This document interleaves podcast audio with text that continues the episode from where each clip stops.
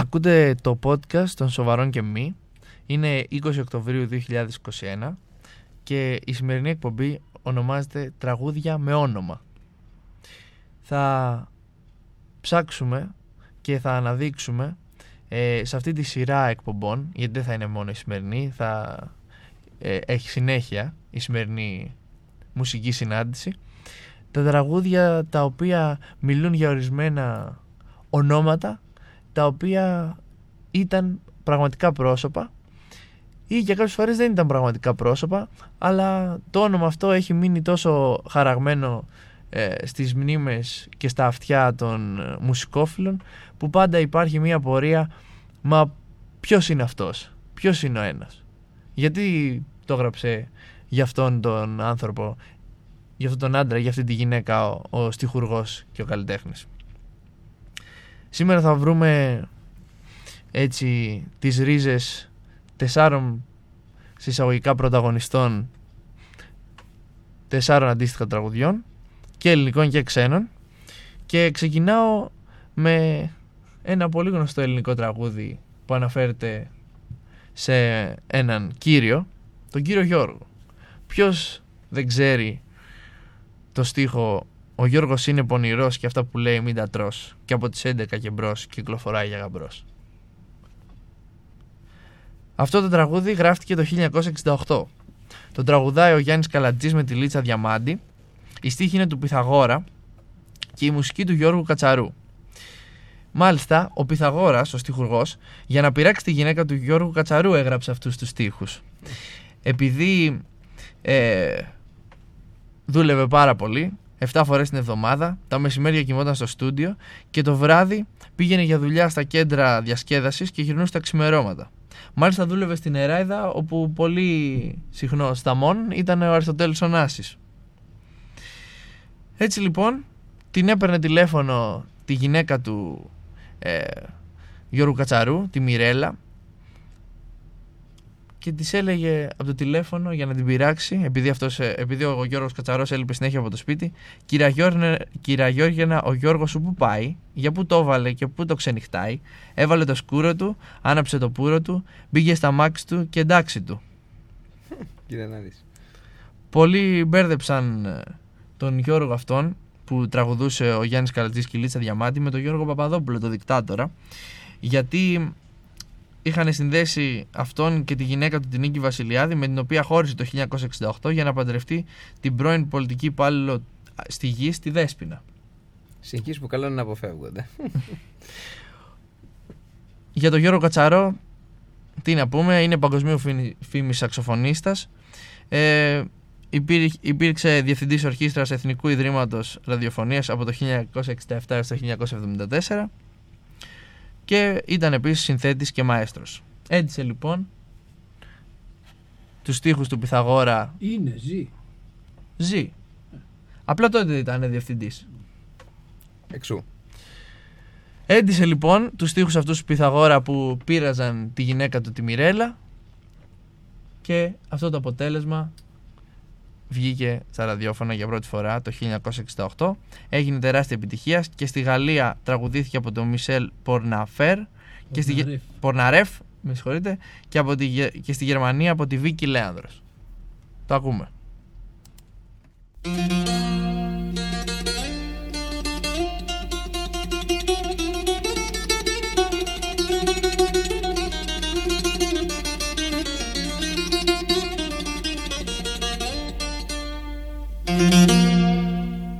Κύρα Γιώργενα, ο Γιώργος σου που πάει Για που το βαλέ και που το ξενυχτάει.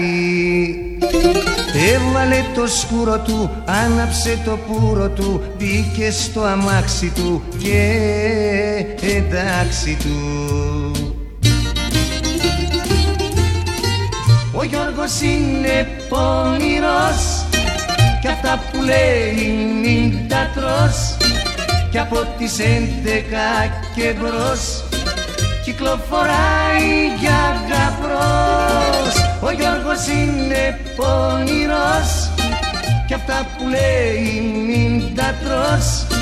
Κι από τις έντεκα και μπρος κυκλοφοράει για γαμπρός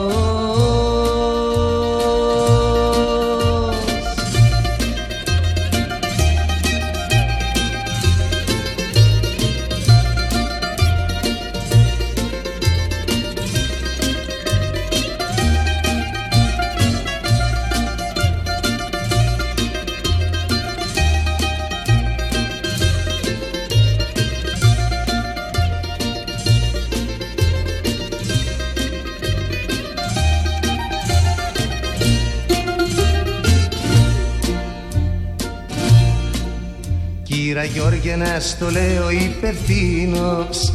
Ο Γιωργάκης σου είναι ένας θεατρίνος. Για δουλειά σου μίλησε, πόνιρα σε φίλησε Η αυγούλα μύρισε και δεν γύρισε.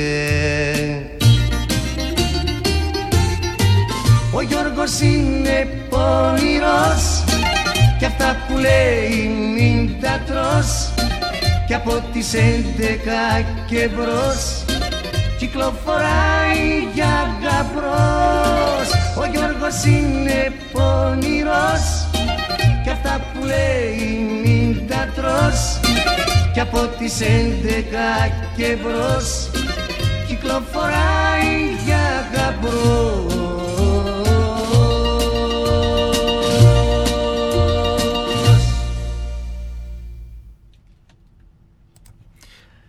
Από την ελληνική μουσική σκηνή θα κάνουμε μια μικρή βόλτα στα ξένα ακούσματα. Στο πολύ γνωστό τραγούδι της ροκ, το Ροξάν, των Πολύς. Η απίστευτη ιστορία του Ροξάν, το οποίο ακούστηκε για πρώτη φορά στις 7 Απριλίου του 1978, ξεκινάει από το Παρίσι. Καταρχάς, για να σα βάλουμε στο κλίμα, ο Sting, ο τραγουδιστής και μπασίστας του συγκροτήματος, εκφράζει από το τραγούδι αυτό τη σκέψη ενός άνδρα που ερωτεύεται μία ιερόδουλη. Και πώς του ήρθαν τους Sting οι ιερόδουλες στο μυαλό, το εμπνεύστηκε γιατί κοντά σε ένα εξαιρετικό εισαγωγικά ξενοδοχείο στο Παρίσι, τον Οκτώβριο του 1977, έμενε το συγκρότημα των Police ε, για, το οποίο θα έδινε μια συναυλία τις επόμενες μέρες σε ένα από τα μαγαζιά των Παρισίων. Ο τίτλος λοιπόν Ροξάν προέρχεται από τον ομώνυμο χαρακτήρα του θεατρικού έργου Σιρανό de Bergerac το οποίο γράφτηκε και το είδαμε για πρώτη φορά το 1897 και αφηγείται την ιστορία του Σιρανό de Bergerac το έγραψε το έργο ο Έντμον Ροστάρντ και ασχολείται όπως είπαμε με την ε, Γαλλία του 1640. Ακούμε στίχους σε ομοιοκαταληξία σε αυτό το έργο, αξίζει να το σημειώσουμε.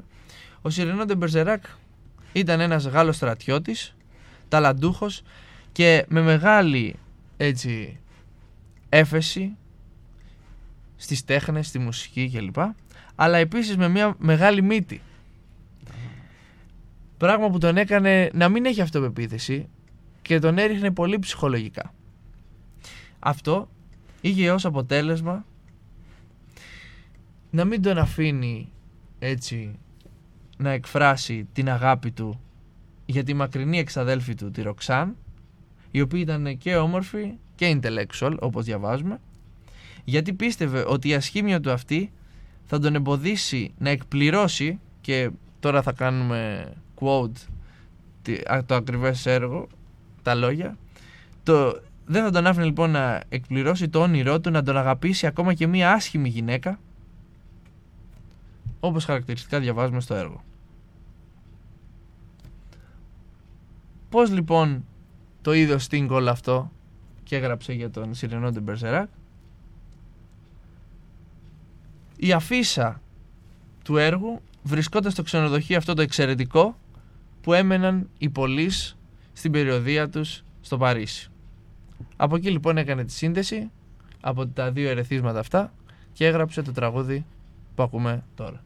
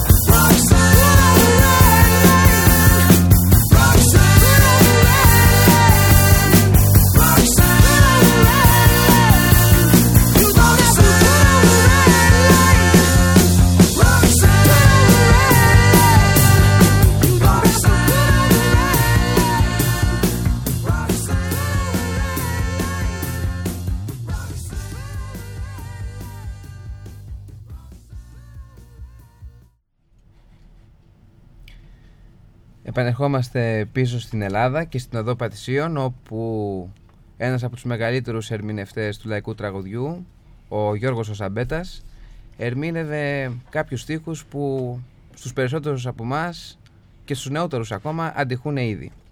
Είχα ένα παλιόφιλο, τα ίχνη του έχω χάσει. Σε ένα στέκι απόμερο, τα στέκι του Θανάση. Πού σε Θανάση, πού σε Θανάση. Ήθελα να σαντάμωνα, ή γρουσουζιά να σπάσει. Αλλά ποιος είναι αυτός ο Θανάσης που τόσο πολύ αντυχεί στα αυτιά μας; Εγώ άλλωστε έχω και ιδιαίτερη σχέση με το όνομα λόγω του ότι ο πατέρας είναι συνονόματο. Αλλά η αλήθεια είναι ότι η ιστορία ανάγεται πίσω στο μαγαζί που εκεί στην Πατησίων που ο Ζαμπέτας είχε πολλούς φανατικούς θαμώνες, ένας εκ των οποίων ήταν ο Θανάσης. Και η αλήθεια είναι ότι ήταν τόσο φανατικός μαζί του που όταν έμπαινε στο μαγαζί του έλεγε Ξέρεις από πού έρχομαι για να δω το κάδρο σου απευθυνόμενο στο Ζαμπέτα. Μετά από καιρό, ο Μαέσο τον έμαθε βέβαια και κάθε φορά που τον έβλεπε αυτό το θαμώνα να μπαίνει στο μαγαζί του λέγε Πού σε θανάσει. Κατόπιν όμως ο θαυμαστής αυτός σταμάτησε να πηγαίνει στο μαγαζί και φαίνεται σαν ο Ζαμπέτας μετά από κάποιο καιρό, κατά τη διάρκεια του προγράμματος, να άρχισε να μονολογεί Πού σε θανάσει. Τα χρόνια πέρασαν. Ένας από τους πιο αγαπημένους φίλους και συνεργάτες του Γιώργου του Ζαμπέτα, ο Χαράλαμπος ο Βασιλιάδης, που ήταν γνωστός κατά κόσμο στην μουσική πιάσα ως τσάντας, έφυγε από τη ζωή και όταν πήγε στο σπίτι του για να συλληπιθεί την σύζυγό του, εκεί πέρα τον γνώρισε μέσα στη λύπη του μια διπλή χαρά, διότι αφενός θυμήθηκαν τα παλιά από τον καλό τους φίλο και συνεργάτη, αλλά και βέβαια η σύζυγός του του έδωσε τους στίχους από αυτό το αμύθιτο σε όλους μας τραγούδι. Πού σε Θανάση λοιπόν να το ακούσουμε για να το επαναφέρουμε στη μνήμη μας.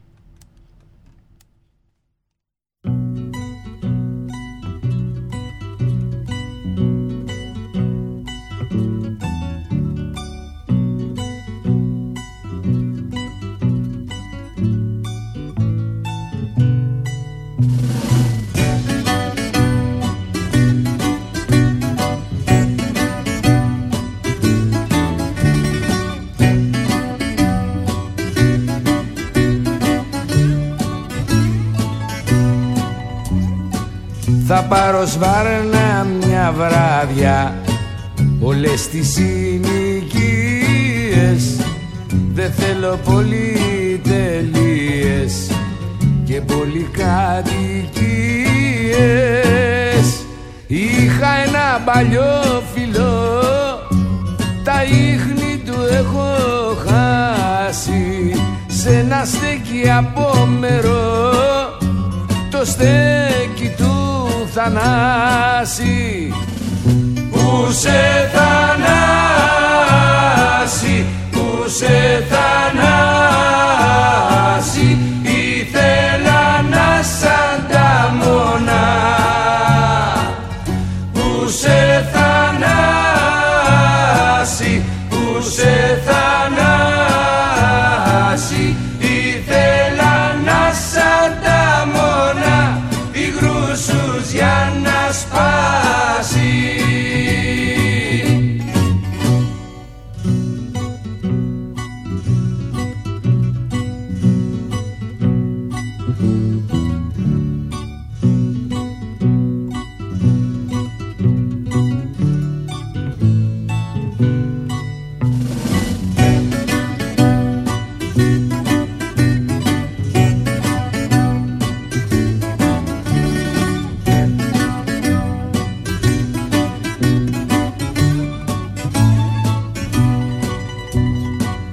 Εκεί θα βρω τις νιωτής μου.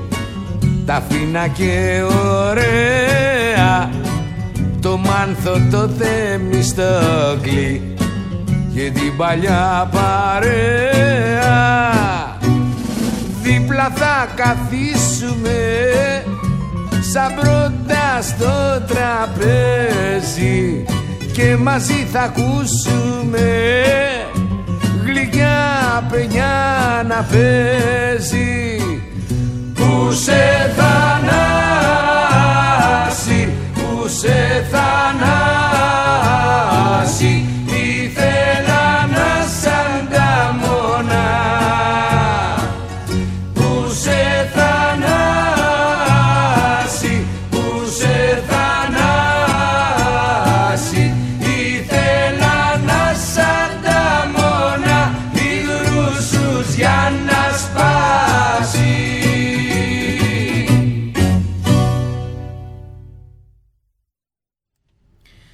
από το 1970 με τον μεγάλο Γιώργο Ζαμπέτα μεταφερόμαστε στην επόμενη δεκαετία και συγκεκριμένα στο 1983 σε έναν άλλον πολύ μεγάλο στάρ του διεθνούς θεμρεώματος, το Michael Jackson όπου με το θρηλυκό του Billie Jean που ήταν το δεύτερο σύγκουλ στο έκτο άλμπουμ του είχαν εγερθεί διάφορες σκέψεις και αμφισβητήσεις σε σχέση με το πρόσωπο με το, στο οποίο αναφερόταν ο Michael Jackson. Σημειωτέων ότι ε, είχε γράψει και τους στίχους και τη μουσική ο ίδιος και στην παραγωγή συμμετείχε ο Quincy Jones.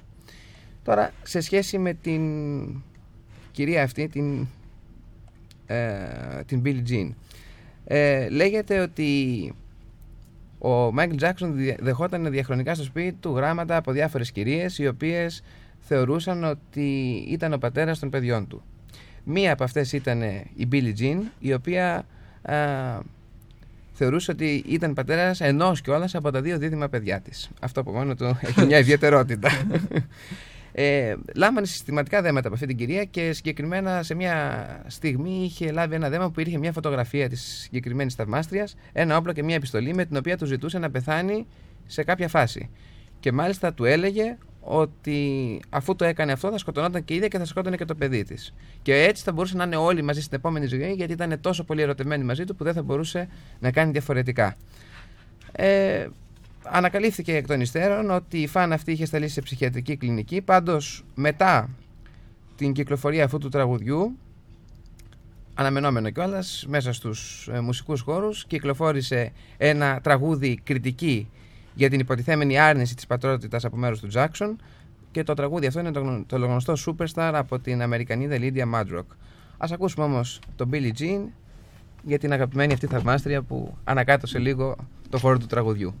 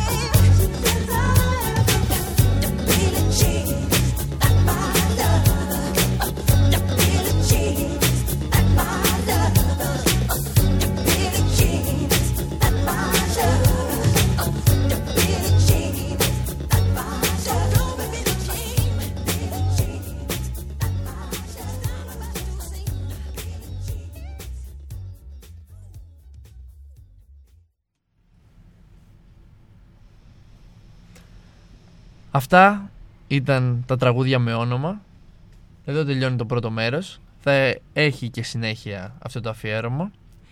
Πληροφορίες ακούστηκαν από διάφορες πηγές. Μηχανή του χρόνου, φως, ε, ακόμα και Wikipedia. Όχι ότι το υποτιμώ, αλλά είναι πλέον δεδομένο ότι ό,τι και να κάνουμε θα είναι κάπου χωμένοι. από τον ε, Αλέξη Μητρόπουλο Και τον Αριστοκλή Λαγό.